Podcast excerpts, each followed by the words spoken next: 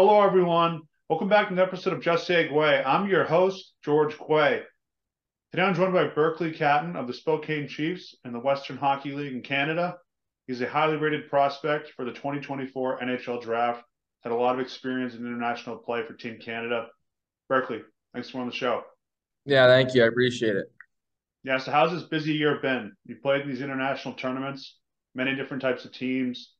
You're playing in the WHL. It is your draft year. I know players don't like talking about that, but sounds like it's really busy. But how's it all been for you? It's been really good. I mean, you know, I love playing hockey, so it's it's been good. I uh, you know, got to go over a year up there twice in the off season, and then now I'm back here in Spokane, and uh, we're rolling pretty well over here. So you know, it's been really good.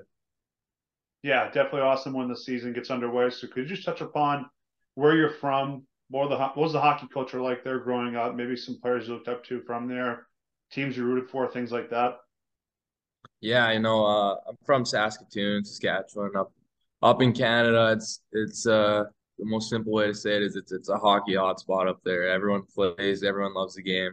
So you know, me and my buddies growing up, we were always had a stick in our hand, whether we were at the outdoor rink or you know just playing ball hockey. But everyone kind of knows the game there, and we all just grow up loving and playing it, and you know, looking up to the guys who are you know in the NHL from from up there, like uh, you know the Schenn brothers and and Chandler Stephenson. Now he just won a Stanley Cup. So guys like that, it's really cool to see, you know, how they've done so well in their hockey careers and grown up in the same spot, gone to the same rinks as us, and you know, kind of gone through the same process with the same teams and everything. It's it's really cool. And yeah, the coach, the coaches and and people there just really want what's best for us. You know, it's it's all about development and and showcasing yourself. Yeah, it's it's it's an awesome spot to grow up. Yeah, sounds like a great place and a lot of inspiration. And what's got to be motivating for you is just the fact that a lot of those guys were in the same spot you're in, you know, not too long ago, trying to get to the NHL. So obviously, if you want to further your hockey career and be successful, you got to make sacrifices. And you made the decision to go to uh, Shattuck St. Mary's. What a hockey school! Sidney Crosby played there. Macklin Celebrini, who's the seems like the most uh, unanimous number one pick right now. He played there as as well. What led to that decision, and what was that experience like?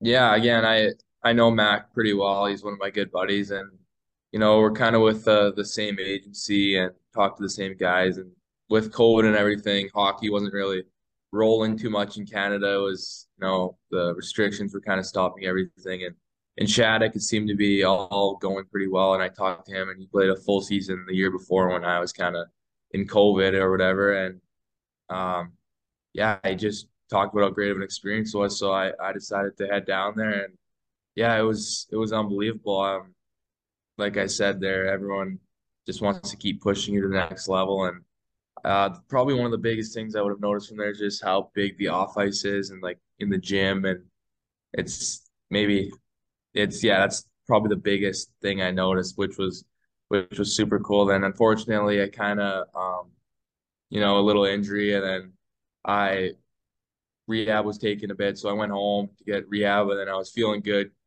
and then we kind of talked with Shattuck and stuff, and you know, the school was so behind and stuff, so I just ended up staying at home and finishing my season back there, but at home. But no, it's it's so cool, and like uh, Cole Eiserman was there as well, Macklin. There's just so many top top end guys and everyone wants to get better, which ends up making you want to get better as well. You know, the couple couple times we're up at five in the morning, first guys at the rink, three of us, which is pretty cool to, you know, just trying to get better. So experiences like that or something I'll, I'll look back on and appreciate. Yeah, what an amazing place to hear so many great things about it and the alumni. And obviously, you're going to be one of that part of that group one day. I know that you haven't been far removed from Shattuck's. I just uh, wanted to talk about in terms of being there. You know, you're from Canada, but a lot of players that you played with take the college route, including Cole Eiserman and Macklin Celebrini. Was college ever on your mind because you're surrounded in a culture where college is the uh, next best move for a lot of people? Yeah, for sure.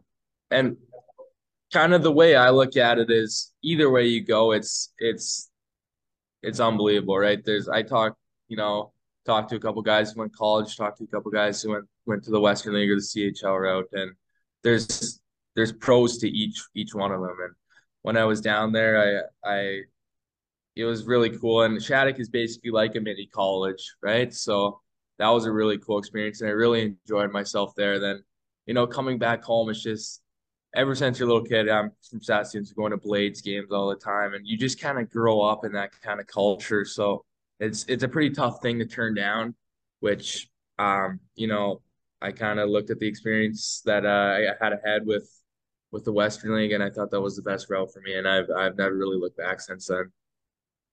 Yeah, and it's all about making the best decision for you, and whether you do go the college route or back to Canadian Junior, it all works out for a lot of guys.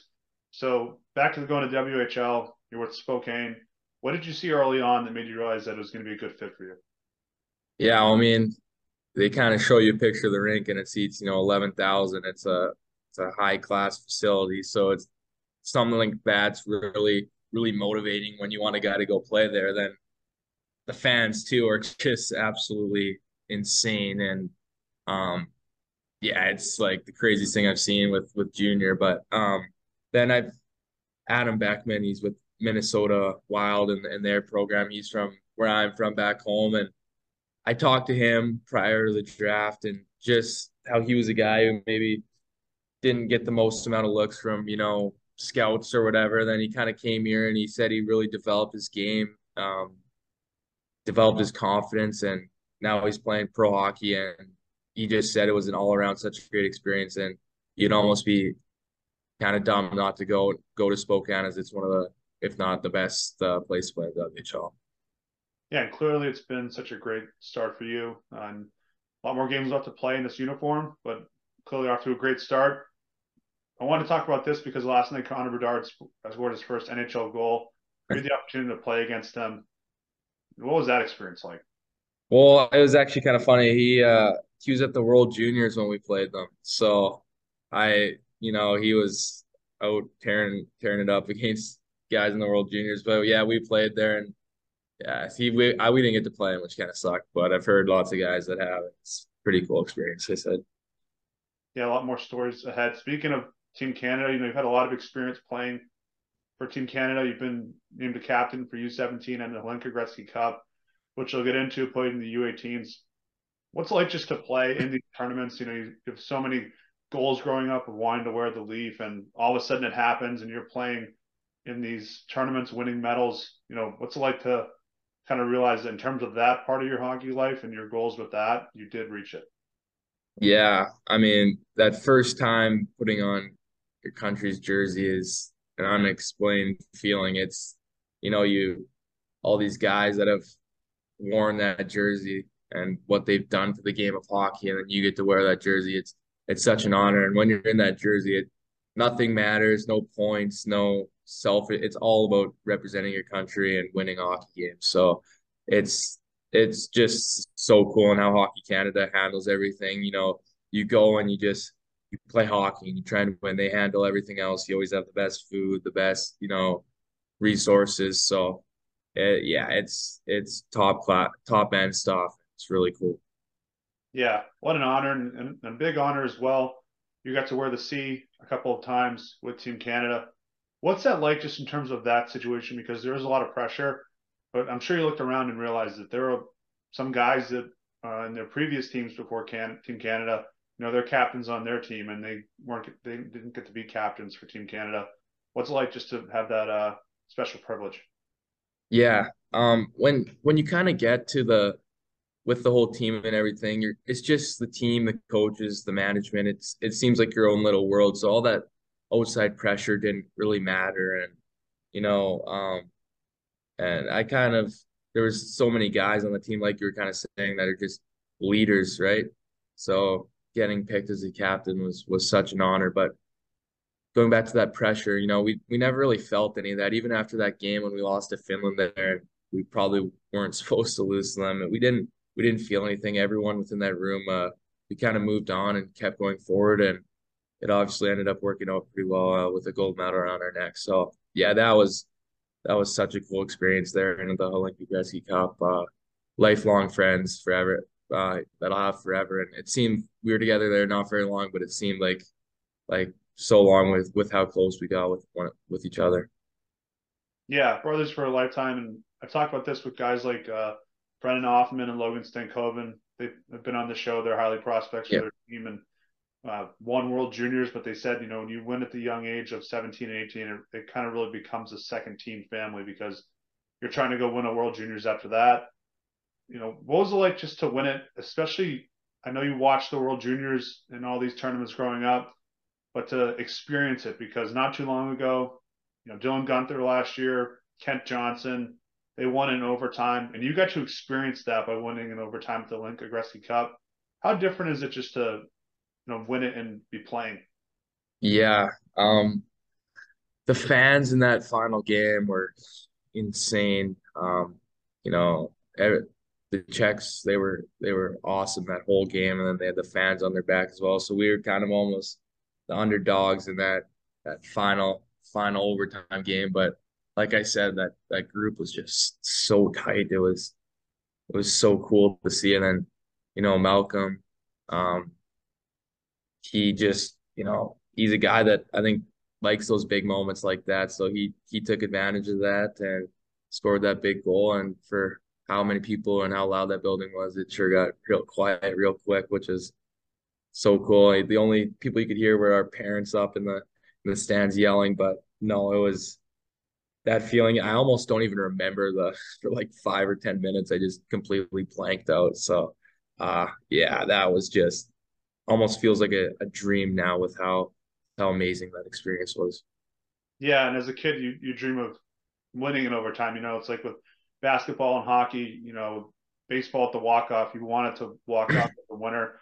You know, and you guys do that. I know this is a specific, question, what's it like uh, playing with a guy like Michael Misa? And the reason why I ask that is just because we all know the coverage right now in terms of the highest rated prospect in recent years is Connor Bedard. I think people in the United States, because of the fact he's playing at BU, are starting to see that Macklin's going to have an unreal season and probably go number one. But it seems like Michael Misa is after that in 2025 most likely. Um, what can we expect from a guy like him before you know the attention does shift to him? Yeah, for you know, I give lots of credit to him because for a guy that you know has all the eyes on him and all the whatever, he could be a really you know cocky kid or whatever, and he's just not. He's a he's a really good guy, and he's a guy you want to be around, a guy you want on your team. So everyone knows how good he is at hockey, but I don't think most people know that he's a really good kid as well. That you know wants to win and wants to be a guy his teammates can count on. So yeah, uh, credit to him for that. Yeah, it's going to be an exciting few years with players. So I know people don't like talking about their draft year. It's so far away and you have a lot left to play for in terms of the draft. But what's it like just being a part of these last couple of years in terms of the draft? You know, last year we had Bedard and Fantilli and Will Smith and Carlsson, guys all over the place that are really going to be big players. In this draft, you have guys like yourself, Eiserman and Macklin, who you played with. Seems like, in I think in 10 years, people are going to look back at these last couple of years and say these are some really special groups that you – know, changed the game and were really successful. Yeah, uh, just you saying that it's kind of surreal to you know to be playing in the NHL. It's something I I believe I will and and and stuff, but just you know it's something that you you really you dream of and you watch and you wear these guys jerseys and you pretend you're them and all this stuff and then you know eventually to be one of those guys one day that hopefully kids can look up to is is all you can really ask for with this game. So, you know, just but for right now, I'm just kind of trying to stay where my feet are and, you know, next practice, next game kind of thing. But, you know, the odd time to kind of look at that and be like, yeah, it's it's it's really cool. But I'm I'm a guy who doesn't like to, you know, look too far ahead. I just want to keep playing, keep doing well and keep uh yeah, having success. So definitely a great approach. Work hard and the things will take care of itself. Exactly last last question just has to do with you got a big game coming up this weekend. What's the key to getting a win? Yeah, it's uh, we don't play these guys very much, Brandon. So um, my my good buddy Roger McQueen, who I've grown up with, and he's another guy in that Michael Misa draft that you'll have to watch out for. But yeah, it'll be exciting to play him, and they got a good goalie net that Carson, and obviously Nate Danielson, the ninth overall pick. So they they got lots of skill, and it's not going to be an easy game. But I think uh, the way we're playing as a team right now and just making the right plays, making the simple plays, and you know not forcing anything. If one bad shift or a bad period doesn't matter, flush it out, go have a, go have a good next shift. So, you know, uh, just all about positivity, and that's kind of what we've been trying to build our team around here. Is I I believe that that's the the biggest part to success. So just if everyone has a has a decent game, I think we have a really good shot at them uh, this Saturday. Yeah, definitely should be a great game.